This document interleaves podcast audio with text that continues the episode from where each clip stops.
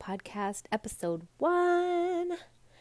I am your host, Amy Belair. I am so happy that you're here, and I'm so fucking excited to be starting this podcast.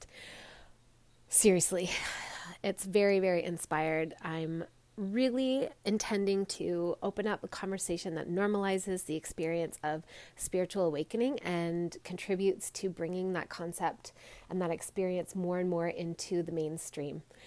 So, thank you very much for joining me. Please forgive the amateur quality of my audio if it sounds that way to anyone who's very sensitive. I am literally recording this with my earbuds on my phone and it's because I don't have a microphone. I do not have very much tech experience, but I have all the friggin' passion and excitement in the world. And it's just bursting forth from my heart to start this podcast. I, I simply cannot allow myself to be held back by any bullshit excuses that feed my limiting beliefs and my fears anymore. I just have to go ahead and start. So please love me in all of my amateur glory. Okay, that disclaimer is over. So, this first episode is all about my spiritual awakening journey. And I feel compelled to share it because when I, like, at various points while I have been going through my long spiritual awakening unfolding, I have felt like a freak and a misfit, and I have felt um, like like I just wanted to find somebody else's story that I could relate to, that I could see myself and in their story and feel like, oh, okay, this is what's going on, and it's not just me, and I'm not crazy, or I'm not just a flaky weirdo. That for some reason is like one of my biggest fears that I'm like a hippie flaky weirdo. I don't know why, because that's actually not that bad of a thing. But anyway, it's a fear I have. So I spent I don't know. I can't even I can't even rack up the amount of time over the years. A lot of time looking for other people's stories and absolutely drinking them in for the validation of what I was going through. And that's why I'm starting this podcast and that's why I'm sharing my story um, in case any of you are looking for the same kind of thing, um, in case anything that I've been through makes you feel less alone and less crazy and less like a flaky hippie weirdo or whatever your weird shadowy thing is. Okay, so I'm going to dive right in, my friends. I'm going to start with childhood. So I'm going to start off by coming right out and admitting that I felt like a pretty normal child. I wasn't, I don't recall being, you know, visited by any spirits or um, frightened by any ghosts or shadow figures. I don't recall any kind of spontaneous astral projection or lucid dreaming. Um, yeah, like I feel like I was a pretty normal kid. And I really, really, really want to say this because as I've been through my journey and looking for validation um, through other people's stories, I ended up feeling super discouraged by the number of stories that were out there about people who, you know, were born um, with their psychic gifts all open. And because that wasn't my experience, I spent years invalidating myself and saying, literally saying, I wish I was psychic, and completely, completely invalidating all of my strong psychic gifts because they didn't torment me in childhood. So, if that was your experience that you had like a really intense psychic childhood, I'm throwing you no shade at all. Honestly, I can't even imagine. I had the benefit of feeling pretty safe and normal when I was really little. Um, so, your story is certainly not invalid. But neither is the story of the person who felt like a normal kid and didn't have any intense psychic experiences to their knowledge. Okay, so that public service announcement aside, um, so I felt like a pretty normal kid. Certainly, I was very precocious and totally a turd. Um, but some things that I do remember about myself as being like a little bit special is that I always wanted to be a mother um, very strongly. Like, not just thinking it would be fun, but like a soul calling. Like, I was born into this life remembering how much I am connected to the archetype of the mother and how much I deeply want to be involved in all aspects of that experience of motherhood. So that was pretty cool because it felt like, even though I wasn't um, necessarily like a, a, a super open psychic child, I came in with my set of instructions, my mission, and I remembered it early on, and I've really never forgotten it.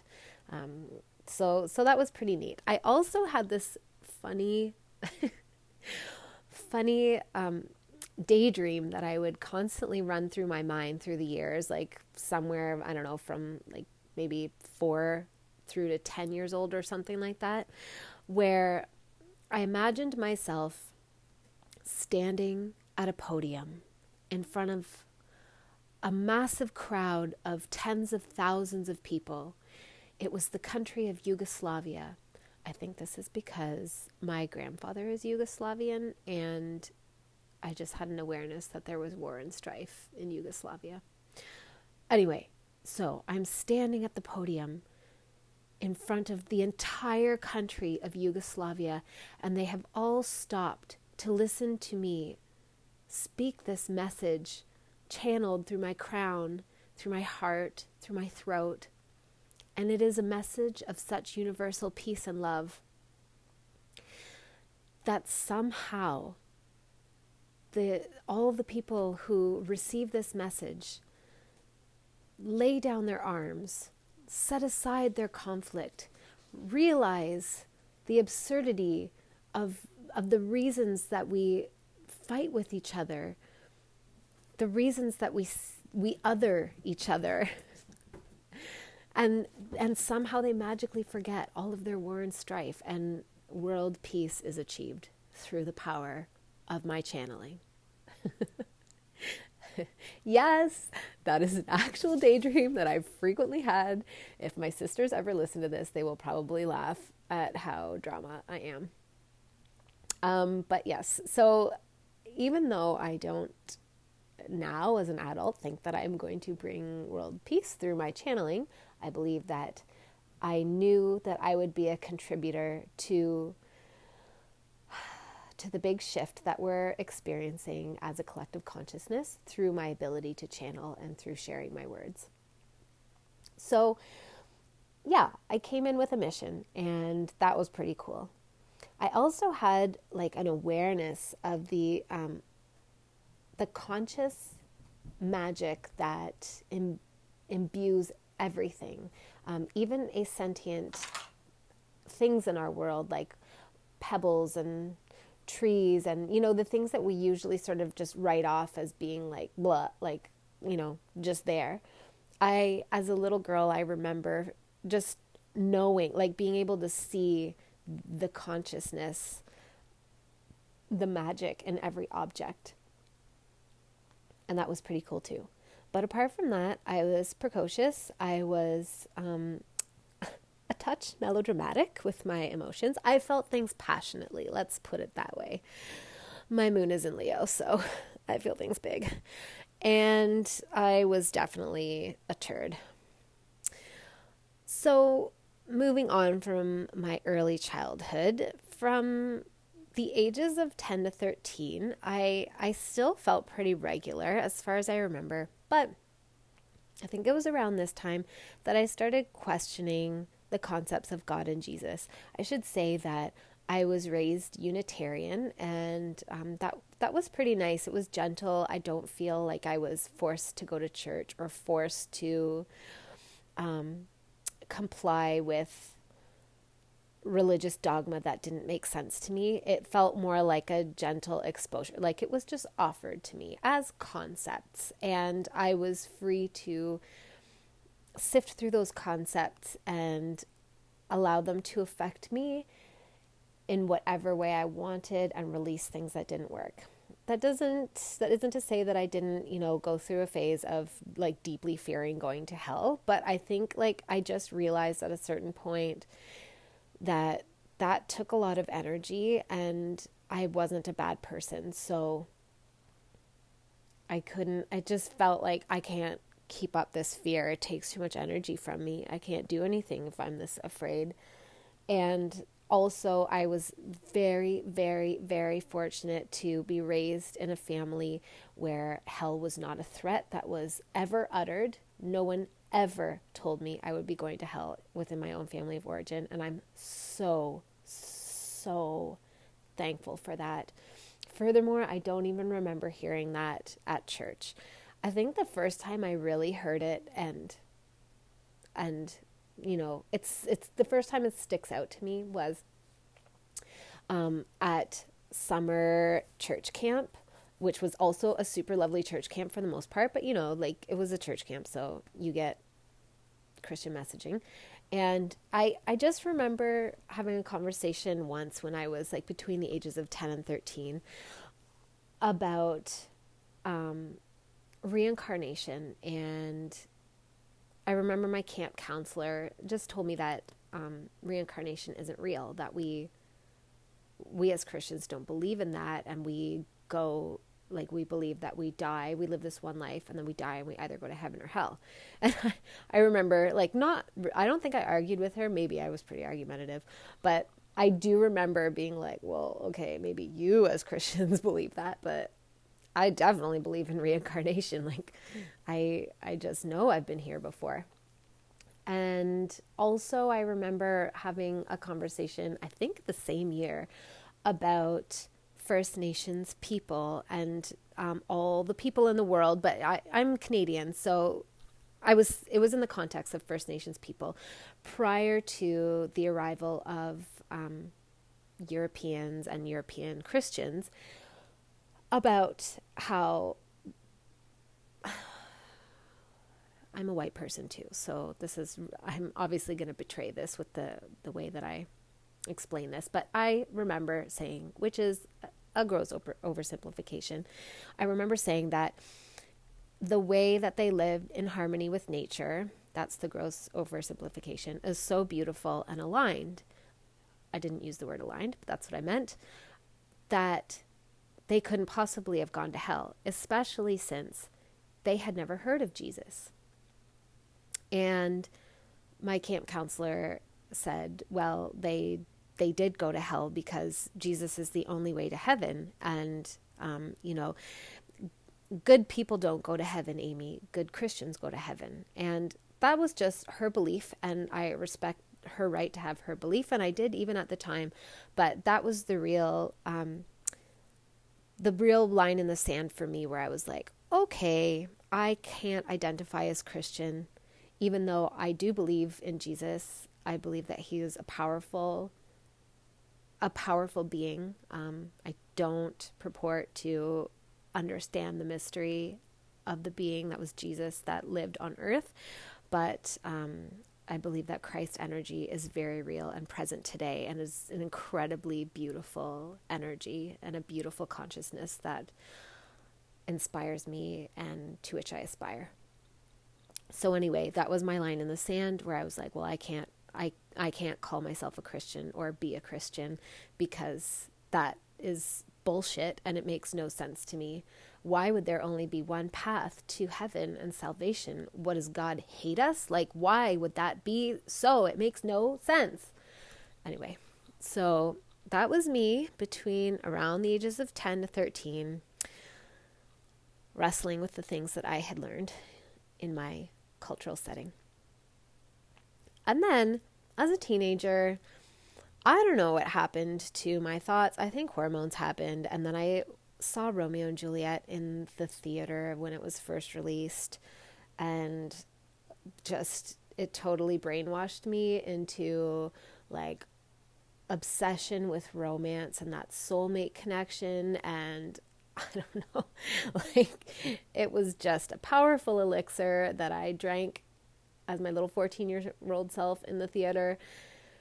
And yeah, I just kind of became boy crazy, I think, which makes me sound like okay, I wasn't promiscuous. I was just I loved the idea of a boyfriend and um, being in love and all that stuff is what I mean. And and I a lot of my focus went to that. That's what used up a lot of my conscious mind and wanting to be pretty. Oh, oh my god, wanting to be pretty. I was not a pretty little girl. I mean, I was cute, whatever, like no hate to me, little girl me, but nobody ever told me I was pretty when I was little except I think my grandparents and probably my parents. Um, I didn't believe myself to be pretty. And then when I got to high school, I, I magically transformed from this really, really skinny, like all elbows and knees, scrawny, glasses, braces, total nerd to apparently pretty. I got contacts and my braces came off and my teeth are still amazing. Thank you to my orthodontist. I don't remember his name anymore. And I had long hair for the first time in my life, and it was just the magical combination. Oh, and I was still skinny. So it was the magical combination that equals pretty, according to society. And that was a powerful elixir that really, really kind of hijacked my my ego for sure. Um, I don't think I was ever rude to anyone because I had I had not felt pretty as a little girl. I don't think I was that kind of like snobby, rude, pretty, but it just felt so good to be called pretty. Oh my gosh, it felt so good. And I really feel like my spiritual side took like not just a backseat, but it was kind of in the trunk for several years. Um, and it was like boyfriends and pretty and friends that were all like in the front seat. Probably boyfriend that was driving.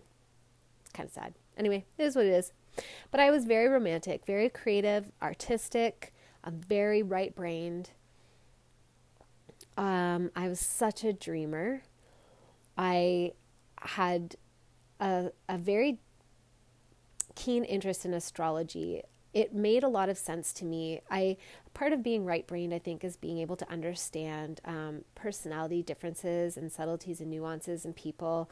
And I think astrology, one of its great benefits is that it is a beautiful and accurate system to articulate the the um, categorize and articulate different types of personalities that exist through like archetypes and symbols and things like that and the combinations that can occur. Anyway, astrology is an amazing, beautiful, magical language. And that, I suppose, was my saving grace probably in high school um, that kept me tuned into my spiritual side and like the cosmos in general. I felt a lot of pressure to go to university. I was um, I had good grades, and but I was not.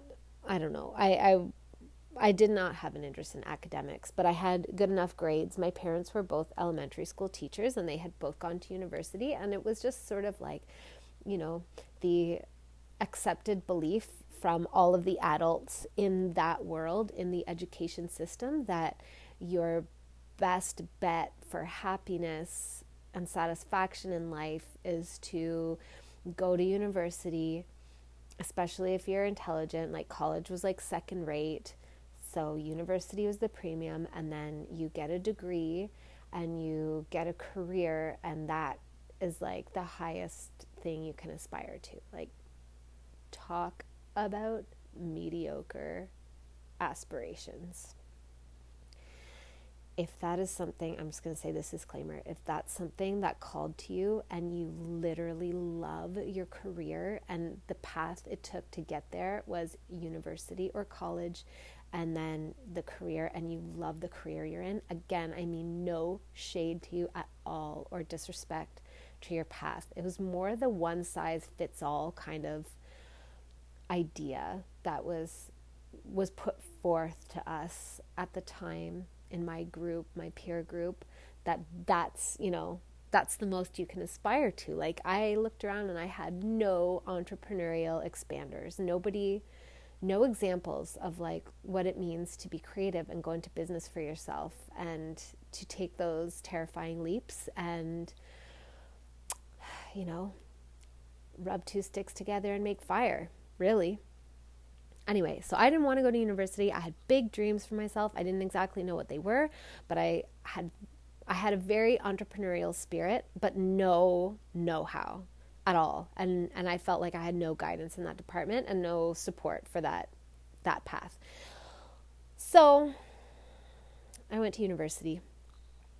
Um, and I think that was the the real dawning of my spiritual awakening journey.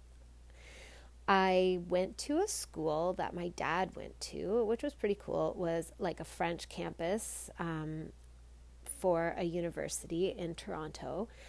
And I met some cool people there, and I lived with my BFF, Nancy. She's awesome. I love her.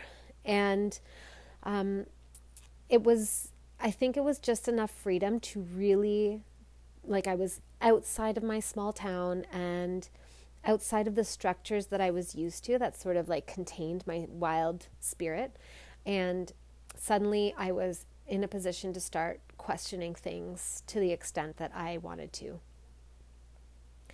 And then my university went on a strike that lasted for months. Months.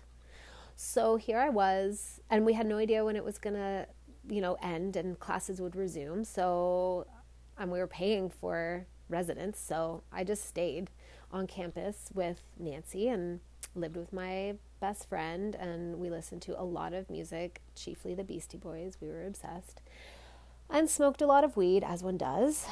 And really just had all this time and space to really get to know ourselves, which was like such an incredible blessing.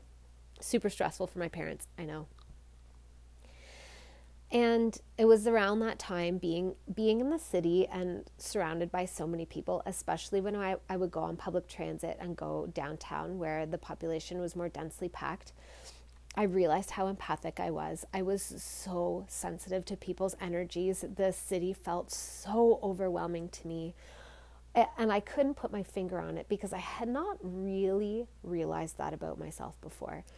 I knew I was sensitive because like one of my favorite things to watch as a kid was the World Vision like half hour program, you know, tugging at your heartstrings for um, sponsorship of children in living in horrible poverty in third world countries. Like I loved that show because it just made I don't know. I knew the world was a bigger place. I knew people were suffering and I it just moved my little Leo moon heart and made and filled me with big dreams of philanthropy one day. So I knew I was sensitive to people, but I really, really did not really understand what that meant and that that was one of my psychic superpowers until I got to the city and I was so overwhelmed. It it I felt like it brought me to my knees and I would often need to go and hide out in my room. The campus we were on was like quite it tucked away in Toronto, um, off the beaten path and it was on like this beautiful piece of land that had been a like a tree. I don't know what you would call it. Not a tree sanctuary, but anyway, they had a collection of rare trees on the property.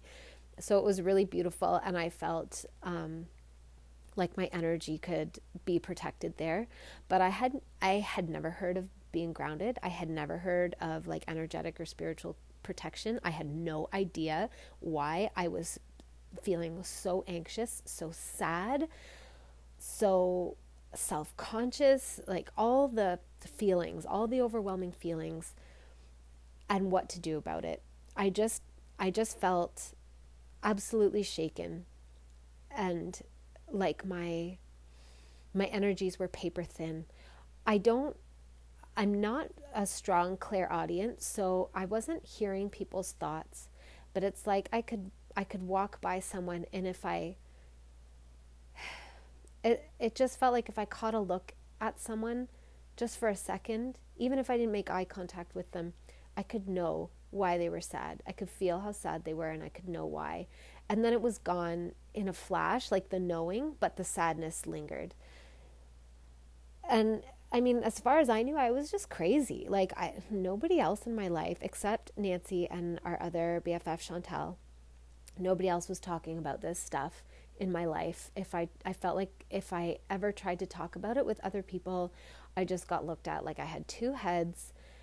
And, you know, it like, I suppose that's probably why my big shadowy thing is being seen as a flaky, crazy hippie because I felt like the the general message was like you are crazy and you live in la la land and come back down to earth.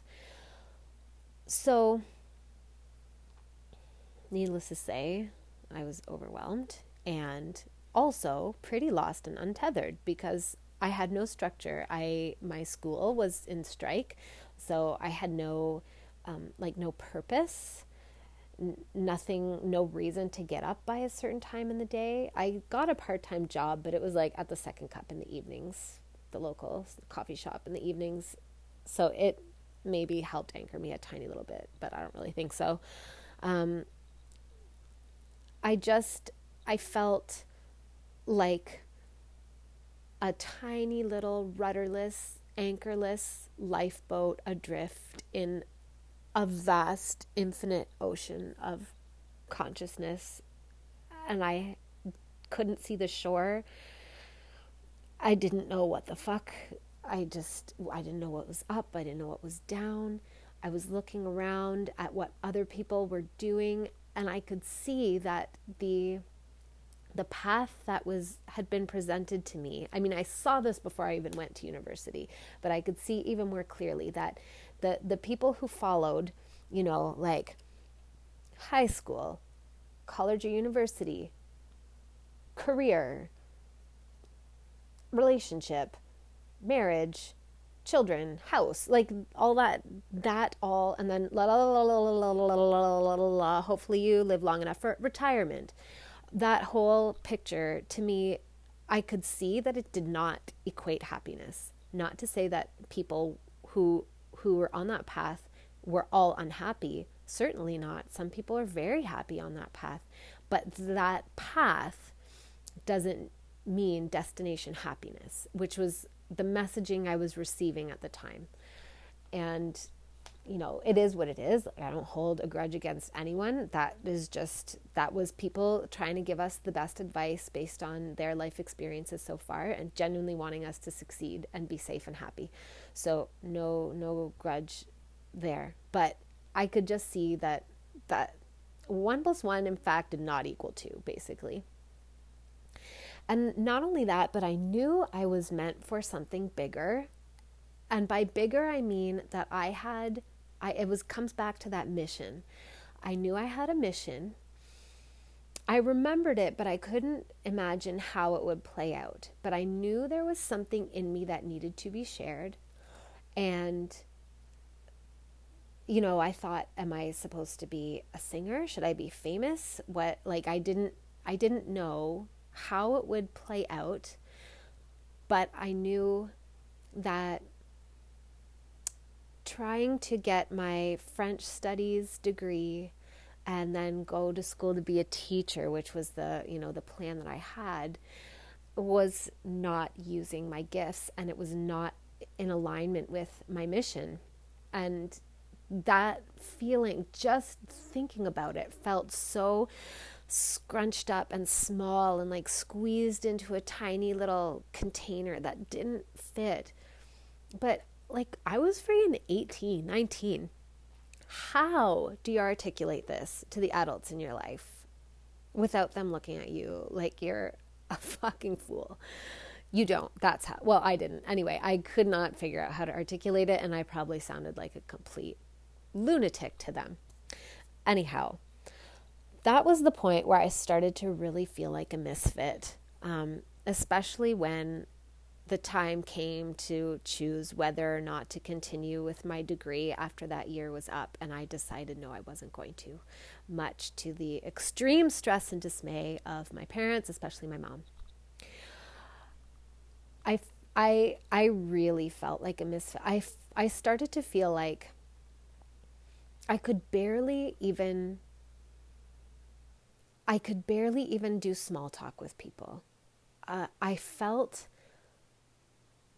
so hyper self aware that I and aware of other people and aware of the things that were being said energetically. You know, the things that don't come out in words but are there nonetheless, like those big, you know, giant pink elephants in the room.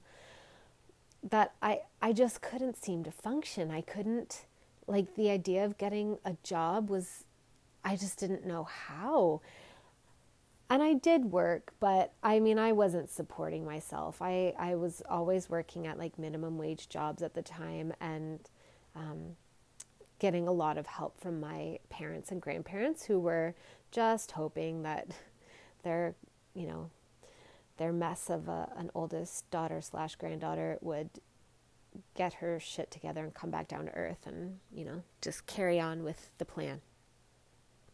And that was hard too. It was really being aware of the expectations that my my family had for me. And also I think some of that expectation of like you, you know when your community has expectations too and then your you know your parents are like you know they run into somebody at the grocery store and they're like oh how are things? and blah blah blah. Oh how's amy doing? And they can't say Amy's doing great. She's really enjoying school. She's getting amazing grades. You know, she's this is what her plan like that's that's all people want to be able to say. They really don't know how to say like, "Oh, you know, she's dropping out of school and smoking weed every day, I think, if they even knew that, I don't know. And listening to a lot of Beastie Boys and going through something that we don't understand. Like it's just so I could feel all that pressure too. And I could feel how I was disappointing the expectations of people who really love me and really were there for me. And that was very hard. That that was very hard on my self-worth. Um so I left school and had no idea where I was going or what I was doing. I just knew that school wasn't the right fit and that it would not be a good idea for my parents to continue spending money on it or for me to take out loans for it until I knew what I really wanted to do. And I still think that was a really brilliant choice. And um, I guess the best the best fallback plan I had at the time, I used to say that being a bum was my fallback plan, which sounds really um, trivializing of the experience of being homeless. And that's a horrible experience and and so awful for the people who are living through that or have lived or who have lived through that. And I'm sorry that my 19 year old self kind of made a, a trivial joke of it, but it was my way of saying that like I had no fucking fallback plan, get off my back. I'm just gonna I'm I'm just concerned about being alive right now and figuring out why being alive feels so intense and why it looks like nobody else around me except for my two closest friends are also like no one else no one else is feeling this way. And and also I should say that Nancy and Chantal were really struggling too. So on one hand it was really great to feel like I wasn't totally alone but but we still felt alone. The three of us felt very alone in in this. We had each other but it really felt like who there's nobody else everybody else seems to be able to fucking function. Why? What the hell is wrong with me? I used to be normal. Anyway so after that really intense year where my first um, you know real conscious spiritual awakening started to happen Nancy found us this job at Deerhurst Resort in Muskoka, Ontario, which is an incredibly beautiful place. It was a seasonal job as room attendants at this um, lovely fi- five star resort. And so we went there and we first lived in this little shit cabin with legitimately no plumbing in an outhouse and shared a bed. It was hilarious and like so ghetto. And then the the landlord was a real estate woman and they were charging us $400 a month for like somewhere with no indoor plumbing, which at the time was a lot of money. I'm just saying. That's like, I don't know, probably like getting charged $1,000 a month right now for a cabin with no plumbing. Anyway, we we were working at Deerhurst, and I think this was my first time working A, full time, and B, working really, really hard. And it was super good for me. It, it helped to rebuild my self esteem a little bit and gave me a sense of purpose. And I learned that actually I really love cleaning. I have my Mars in Virgo in the sixth house. So, yeah, I actually really love cleaning and take a lot of joy in seeing a place be cleaned by my magical skills. So, the main thing about Muskoka and that little period of my life is that it's like the universe gave me this gift that to to reassure me that I am not alone, I am not crazy. The universe is magic as fuck and to keep believing. I met the most incredible soulmates while I was in Muskoka. I I cannot there just aren't words for how beautiful and magical these people are. They're salt of the earth people. And but the, I I don't know. How do I explain it? I was able to openly have conversations with these people I had never met before about you know life and love and philosophy and spirit and magic and you know just everything that was already on my mind without feeling like I needed to censor myself in any way. And yet at the same time, we were totally just a bunch of like 19, 20 year olds just getting drunk and occasionally smoking weed and, you know, going out on the lake and walking in the woods and whatever, just being being young people. But it felt so amazing to not have to hide any part of myself, to just be able to authentically relate to people. It was uh, yeah there are no words. It was truly a beautiful time. And, like, just as an example, one of the people that I met there, Russell, he used to say, and mind you, he was like 20 years old at the time. He's so wise. He, w- he asked me if I'd ever had a perfect moment. And I was like, What are you talking about? And he said, You know, a moment where you just stop and look around you and everything is perfect? And like nobody had ever really spoken to me like that before. Like I was like, yeah, I know what you mean. Yes, I know what you mean. It was just so beautiful to meet somebody else who was at that level of consciousness.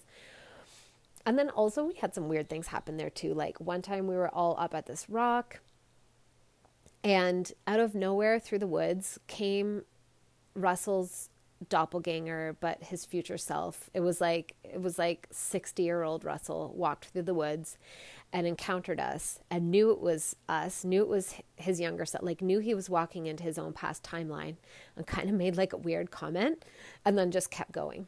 And it was it was totally wild. I know that sounds made up but it's not. It it happened. And another weird mandela effect happened at the time. So i met i I encounter no, I ran into a guy there who was also working at Deerhurst Resort who was from my small town who I'd grown up with. And he came and approached me and started talking to me because he knew me from back home. And, you know, we just made some small talk, whatever, blah, blah, blah. I was in the, the lunch staff room at Deerhurst. And then you know that was it. Then he went back to doing his maintenance job or whatever and i went back to cleaning resort rooms. And then years later probably like 5 years later i ran into him again somewhere else altogether and was just chatting with him. And then i asked him how long he stayed at deerhurst for after that. And he was like I don't know what you're talking about. And I said, At Deerhurst, like, how long did you stay there? And he was like, What is Deerhurst? And I was like, You know, that resort that we worked at together where we ran into each other. And he was like, I've never worked there. And he wasn't lying to me. like, it was just, I was like, What? but you did because we talked and like it, there are witnesses to us having a conversation. I don't understand what's happening right now. So I've decided that it was a Mandela effect. It was just a different, it was an alternate timeline. And it happened on one timeline and now we exist when we ran into each other elsewhere we were existing on another timeline and that's how my brain has reconciled that anyway so we stayed at Deerhurst for five months and it was beautiful, magical, and glorious. And then our contract ended in October, at the end of October. and we, Nancy and I had been there together and we decided to move back to Toronto because that's where her older sister lived. And she just figured, I really wanted to go to the south of France where my aunt lived. That seemed to me like the best option um, and the most exciting and the most fun. But Nancy was like, no, no, let's like, let's move to Toronto. It's way closer. And Sue lives there and we can get jobs and blah, blah, blah. So I didn't have the nerve to move to France on my own. And I followed Nancy to Toronto. And um, I just it it was really hard. The summer in Muskoka had been so magical and beautiful, and I felt so understood. And you know, it was so nice to have a group of friends. That then to move to Toronto, I felt again really surrounded by people and energies that I didn't didn't I understood a little bit better, but I didn't know how to control. And furthermore, it was like going into the dark period of the year, and I at the time did not know how to navigate that and be okay in it and it I just started spiraling down, down, down. I got so deeply depressed, so, so, so depressed. I started making bad, reckless choices. I, I mean, I'm not going to go deeply into detail about it, but I just, I really struggled. I I had suicidal thoughts and started um, to have reckless dif- disregard for life because I felt like I was walking through a dream, anyways. Like it wasn't being alive, didn't really feel real to me. I was so ungrounded. Um, I also developed some kind of allergic reaction to, I believe, I don't know, but I think it was to the chemicals, the intense, harsh cleaning chemicals that we used. And I had like all this raw skin on my face, above my upper lip, and on my face. So, you know, whereas in high school I had felt really pretty, um, and that that felt good, and it was a nice shelter for my ego. I no longer felt pretty. I put on some weight. I just didn't feel cute or pretty or healthy.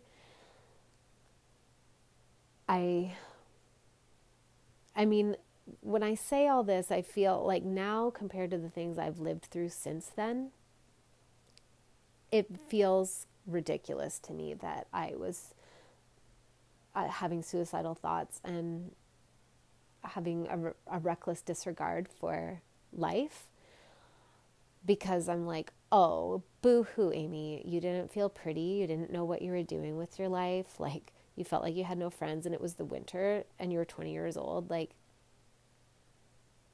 get it together.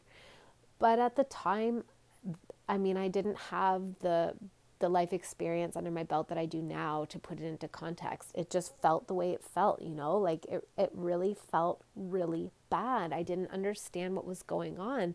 I felt like just a couple of years before that, I had been, you know, thinking about going to university for acting. I loved being like on stage and believed that I could perform. Um, which I should go back and say I chose the French program over acting because it seemed like a better, stable career choice. And I think that really led to my depression as well.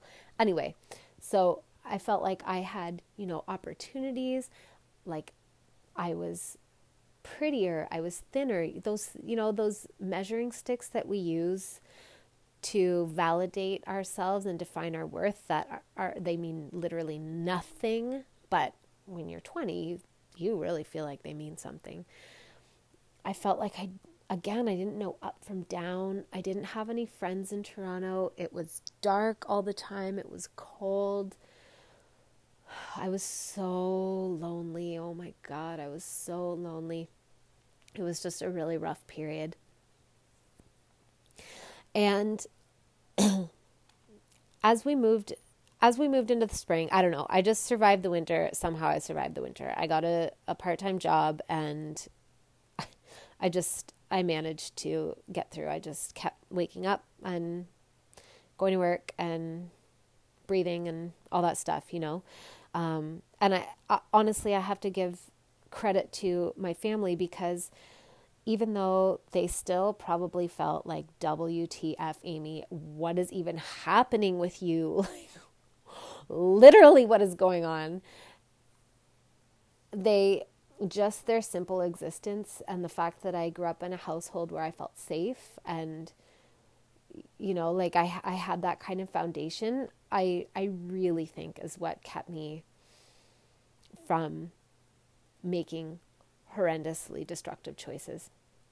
And I have so much respect and profound love and empathy and compassion for people who did not have that kind of foundation and who either had neglect in their childhood or outright abuse, cruelty, anything where they, as kids, they didn't feel like they belonged, to try and navigate the world when you got the message that there was something wrong with you or you didn't belong or you were annoying or what like whatever whatever horrible incorrect message you received it, it's an incredible feat, and you should be proud of yourself every fucking day, no matter what you achieve, no matter what you achieve. The fact that you can navigate this crazy world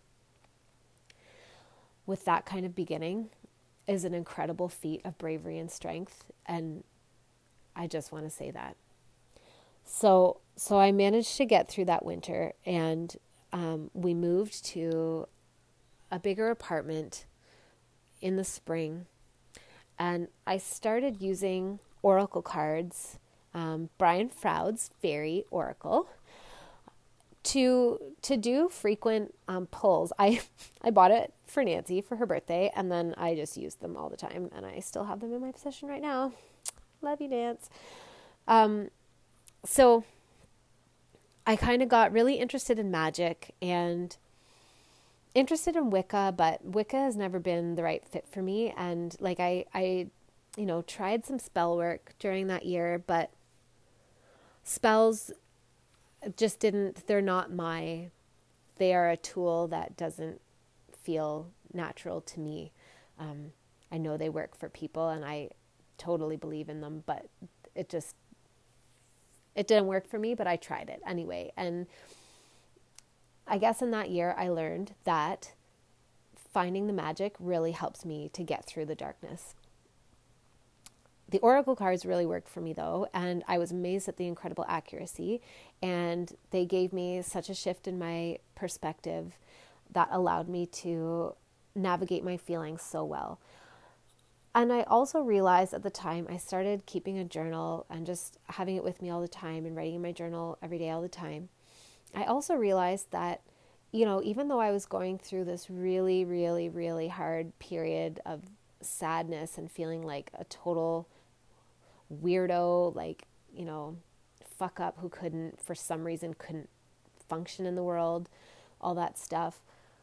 I also was acquiring a lot of wisdom, and I was um, I was much more inward because I didn't have the energy to be extroverted and outward. But because of that, I was observing a lot. I was really observing.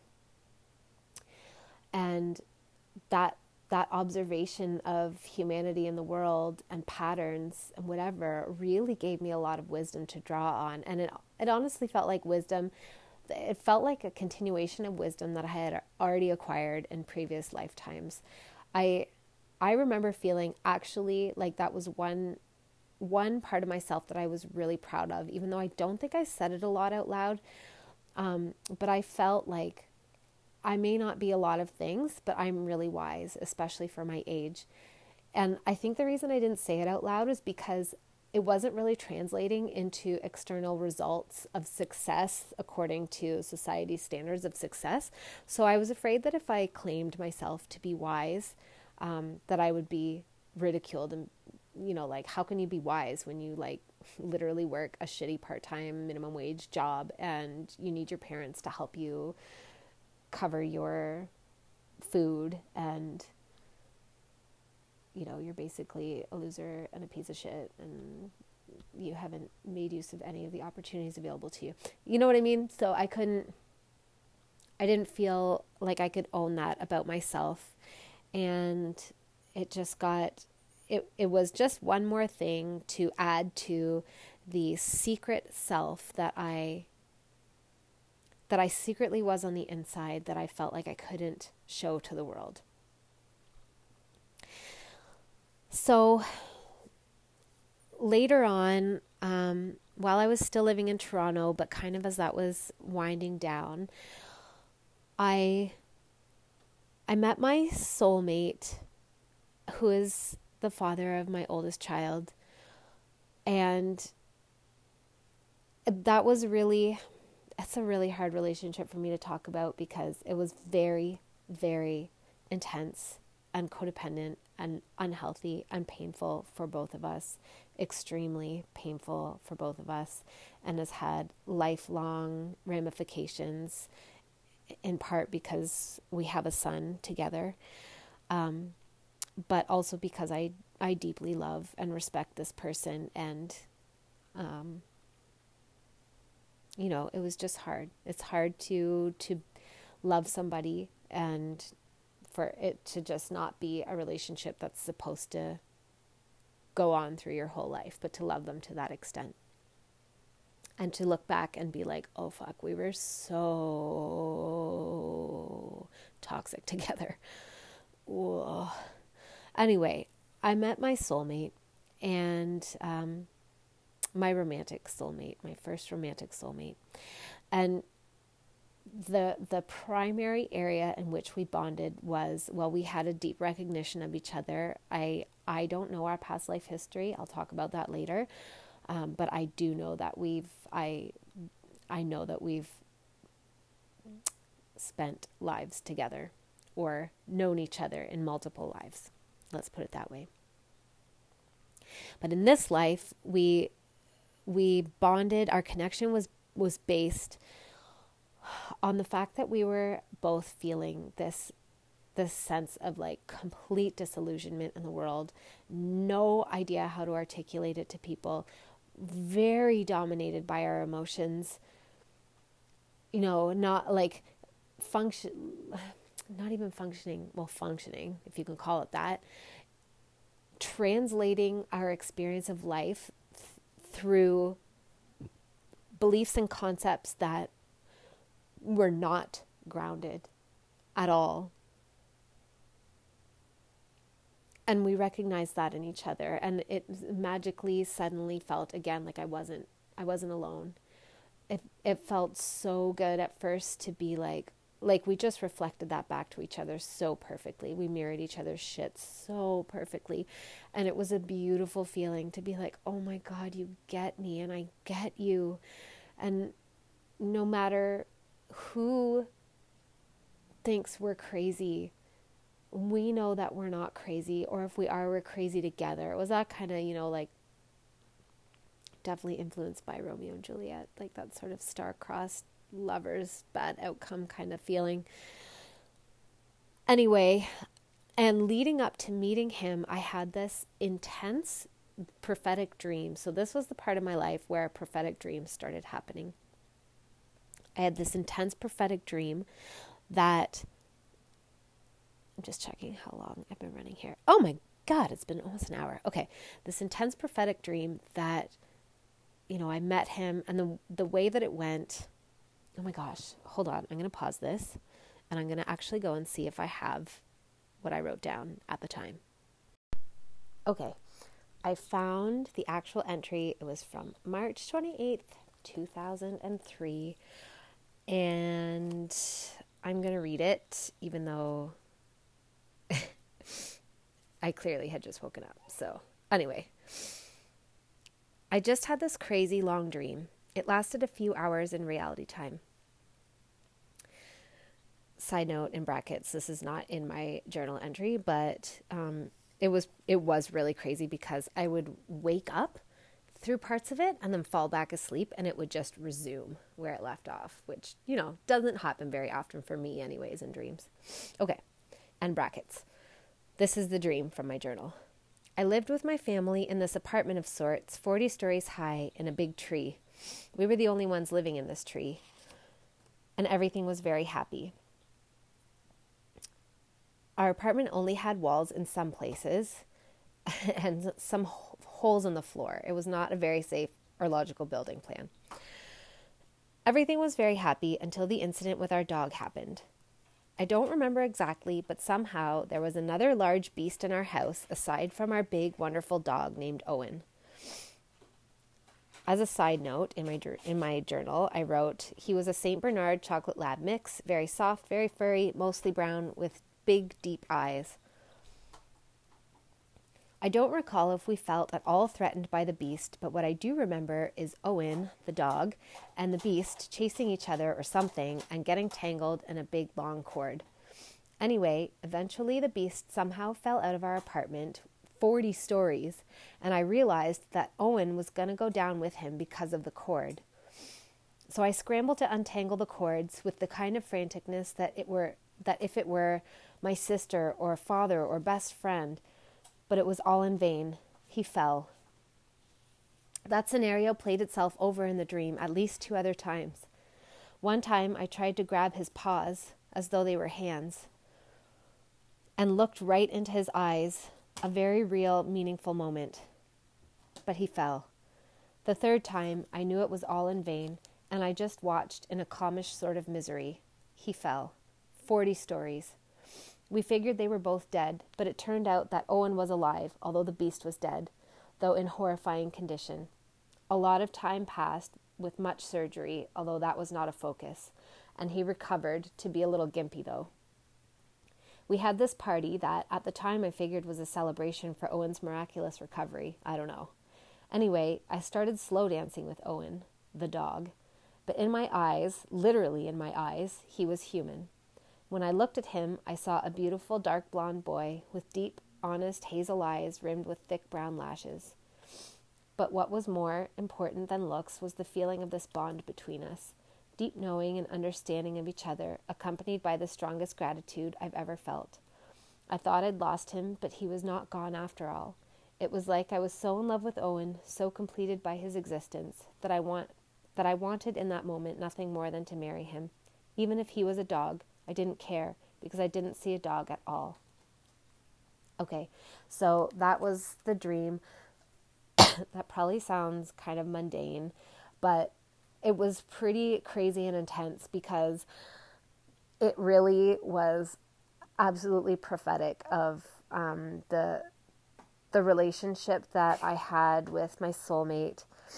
Um, that was definitely him that describes what he actually looks like in real life. I mean, not a dog, obviously, but what, like in my dream when I saw him as a, a dark blonde boy with beautiful hazel eyes rimmed with thick lashes. Um, that's that's him to a T. And anyway, the feeling, more importantly, the feeling was the same feeling I had with him. And we had a really challenging relationship. And out of respect for him, I'm not going to go into the details at all. But it was a really, really difficult breakup, and we loved each other, and we didn't want to not be together, but we couldn't be together because we were not a healthy couple and didn't have the tools to be a healthy couple, especially given that we were so young. And um, it really was like we, you know, there there was something bigger than us that kind of caused that took him down and no matter how hard I tried to rescue him from that process, it was not, I couldn't do it. And um, we tried to get back together at a certain point, and it was the same thing. It was like that replay in my dream of this scenario where I tried a different tactic, but it didn't work. And then the third time, just like in my dream, I knew that there was nothing I could do about it. I just had to let him go and let him be on his trajectory and just just love him but let him fall And uh, anyway, that was pretty intense. And I started having a whole bunch of prophetic dreams at that time. They're too, I don't know, you know, when somebody tries to describe their dreams to you and it's like, unless it's featuring you, you don't really care. I'm not going to make you listen to all of my dreams, but the point is that I would have a lot of dreams that would then, like, shortly thereafter be um, demonstrated in real life. A lot of the times they were fairly mundane events, but not mundane in my life. They were very meaningful in my life. But anyway, it wasn't like I was having dreams about somebody getting in a car accident and dying, and then they actually got in a car accident and died. That it wasn't like that. It was more like people I would meet or things that would happen to me. Um, and that only served to make me feel crazier, to be honest but at the same time guided. So it was a really, it was very confusing time. I, at that point, decided that I wanted to pursue a little bit of um, my artistic side. And I decided to enroll in a program, a three month certificate in drawing and painting in Haliburton, Ontario, beautiful Haliburton. Um, so I went there to do that at that same time when I was 21. And again, I met some incredible, incredible, beautiful, magical people. Um, just like in Muskoka, some of whom are continue to be my lifelong friends. And sorry, I'm going to cough. I really apologize. Hold on. Let me see if I can pause this first. Okay, I coughed. So so I went to Haliburton and when I got to Haliburton and met these people, I had the most intense, ongoing experience of deja vu that went on for weeks without ending. It was like constantly walking through a dream where everything was as though I had seen it before. It was wild. I have never experienced anything like that since, even though I've experienced amazing, amazing magical things. But that was truly like it was sustained over weeks. And the result of that was I felt like truly crazy, truly crazy. I had just met these people for the first time, and yet I felt as though I had known them for eternity, but not on a soul level. Like I had literally been there doing those things, seeing them, interacting with them before like this was all totally familiar and it wasn't the first time I was experiencing this. Yeah, it made me feel crazy. And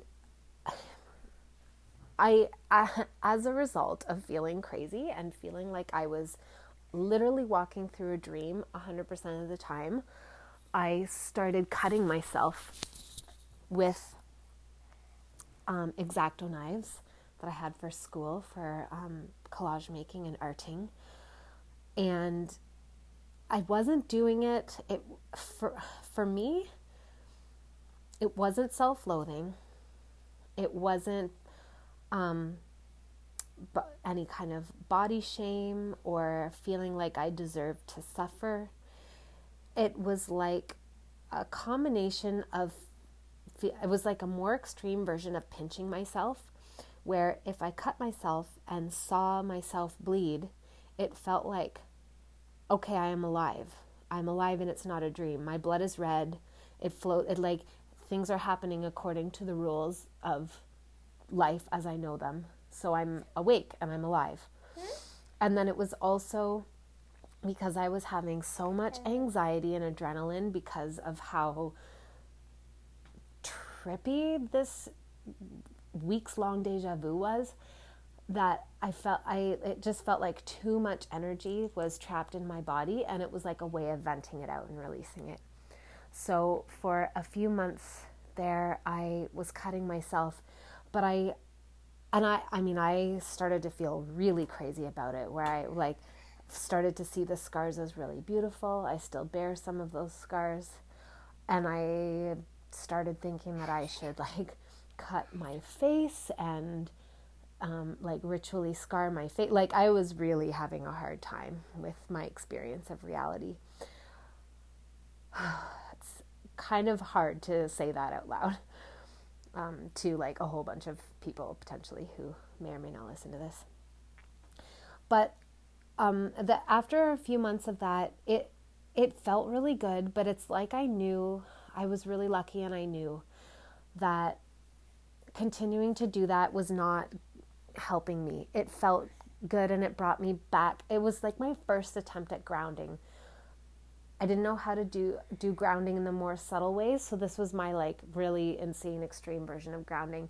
And that part felt good, but I knew that it wasn't going to lead me anywhere that I wanted to go. That if I kept going with this kind of behavior, it would start to lose its effectiveness and its potency, and I would have to up the ante in order to get that same feeling that I was after, and that it would really only lead me deeper into a direction of darkness and fear and craziness and instability. And so I made up my mind to stop doing it. And it was as simple as that. And yet, of course, it was really hard because um, you get a chemical release whenever, t- whenever you do something that feels good. And when you're kind of desperate, that chemical release feels like uh, almighty and very important. And so I made up my mind to stop doing it, and I, I did simply stop doing it, but it was difficult to stop. I'm really proud of myself, though, that I, I was able to stop doing it. And um, lots of love to anybody out there who is is cutting. Just consider stopping. It's not going to take you where you want to go. So, at the same time, um, I was having also I was receiving. I started for the first time receiving insight from spirit about the workings of the universe. So, a couple of examples that really stick out to me um, are like when I, one time I was walking in my small town at night by myself, and I suddenly received this vision of circles. I'm going to try my best to describe it, but it's super abstract and hard to describe. So, suddenly it was like a bolt of lightning through the crown of my head and I saw this um, vast white blank space, and then it was full of circles of all sizes, like absolutely tiny, minute circles and massively huge circles, and everything in between on all scales in between. And the circles were themselves moving in circles, as though they they were moving in circles and then carving out a path like an orbit that was a circle. Circles moving in circles, orbiting in circles. And then I I zoomed in to the line that created like the larger circles and saw that those were even tinier circles on tight little circling orbits that was creating what looked like the line of the, that you know delineated a larger circle i hope this is translating to somebody I'm sorry for the way that I'm not able to explain it, but basically and then and then I would pan out and see that it just went on and on and on forever. And that was a message from the universe. It it came in on its own unbidden um, through through my crown. And it was a message from the universe letting me know the scale at which we exist. another um, insight to the way the universe works that I received around the same time was um, a vision. It was the same, it just dropped unbidden through my crown. Um, and I'm primarily clairvoyant and claircognizant, which means that I see, I perceive things as imagery. My third eye is very, very active. Um, and uh, it's accompanied by a knowing without being able to explain how I know. I just know what it means.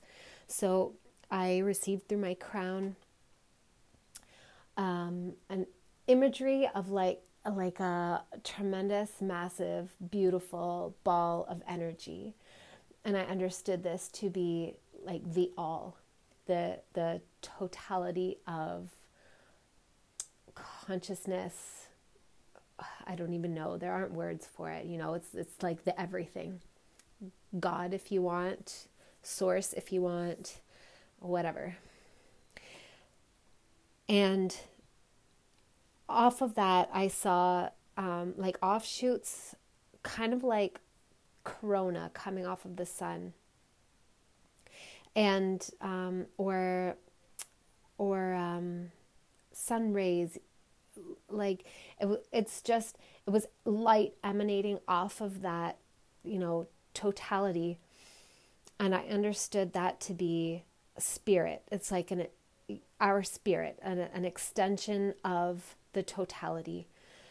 And then off of spirit came these tiny ephemeral sparks, like little um, sparks and embers off of a fire. They would just like flash out and flicker and then fade out. And I understood that to be our lives. So um, it's like that our soul is part of the whole thing. We are literally part of the whole thing. And we emanate off of the whole thing like beautiful rays, and that's our soul, our spirit. And it feels individual, and yet it's not because we are of the same source. and then our little tiny lives in whatever dimension, whatever realm, whatever planet, our little lives are like those flickering embers, brief and ephemeral, but bright lights. And then it all the energy returns back to source. So this was before I had read, any, read anything like that, anything about that. I received that information. And then later I was reading Conversations with God, like maybe a year later, and that there was a very similar explanation in that book, and I felt totally validated, which was an amazing feeling. But I believe that my higher self and spirit gave me these insights so that I could understand more about the universe that I'm navigating and remember who I really am within it. And I'm going to leave it there because this is a really flippin' long episode. If you've made it with me to the end, then you're amazing and bless your heart. Thank you. Thank you for traveling with me through this part of the journey. Um, I totally forgot a really important piece that came a little bit before this, but I'm going to save it for the next episode. I can't believe I forgot it. It's essential. Um, but stay tuned for episode two, where I'm going to talk about who my savior truly was and has been for years. And I'm going to talk about my first pregnancy and birth and motherhood experience with the incredible advanced soul that is my oldest son and how that contributed to my spiritual awakening as well. There's lots of good psychic stuff to come. Like I said, I really hope that in listening to this, you hear some parts of yourself I hope that you feel validated. A lot of my story, I feel, is like really sensational and exciting. Well, was for me to live through, and yet totally mundane. Um, and I hope that if you feel like your story is not sensational and exciting enough to be valid, that in hearing my story, you feel a little bit like, oh, yeah, my story is legit. Truly writing out and articulating my spiritual awakening story for the first time a couple years ago was probably one of the biggest steps um, in this direction of really owning my shit and being ready to step into all of my power. So, if this has inspired you, I totally encourage you to try doing that for yourself. You don't have to share it with anyone, um, but you can share it with me if you want. But reading your or writing out or recording your spiritual awakening story, I think will really help you to honor what you've been through and honor the magic in your own journey. Yeah, it's been a really powerful thing for me. So I invite you to try it if you feel inspired to do so. Anyway, like I said, thank you so much for listening. Please, if you enjoyed this, please, please, please give me a rating. If you really enjoyed it, you can write me a review. Um, if you really, really enjoy it, you can subscribe, and then you will get um, automatically notified of all the new episodes that are released. And if you know somebody else who might benefit from hearing a spiritual awakening story or who might like the content of this podcast, then please, please, please, please share. Also, if you enjoyed this, consider taking a screenshot of this episode and posting it in your Instagram stories or your Facebook stories and tagging me so that I know you're watching. That would mean the whole world to me. But most of all, above all, whether you give any anything back to me, I just really hope that this gives something to you. I love you all, all my brothers and sisters on this wild human spiritual journey, and I will connect with you next time. Peace and love. Take care.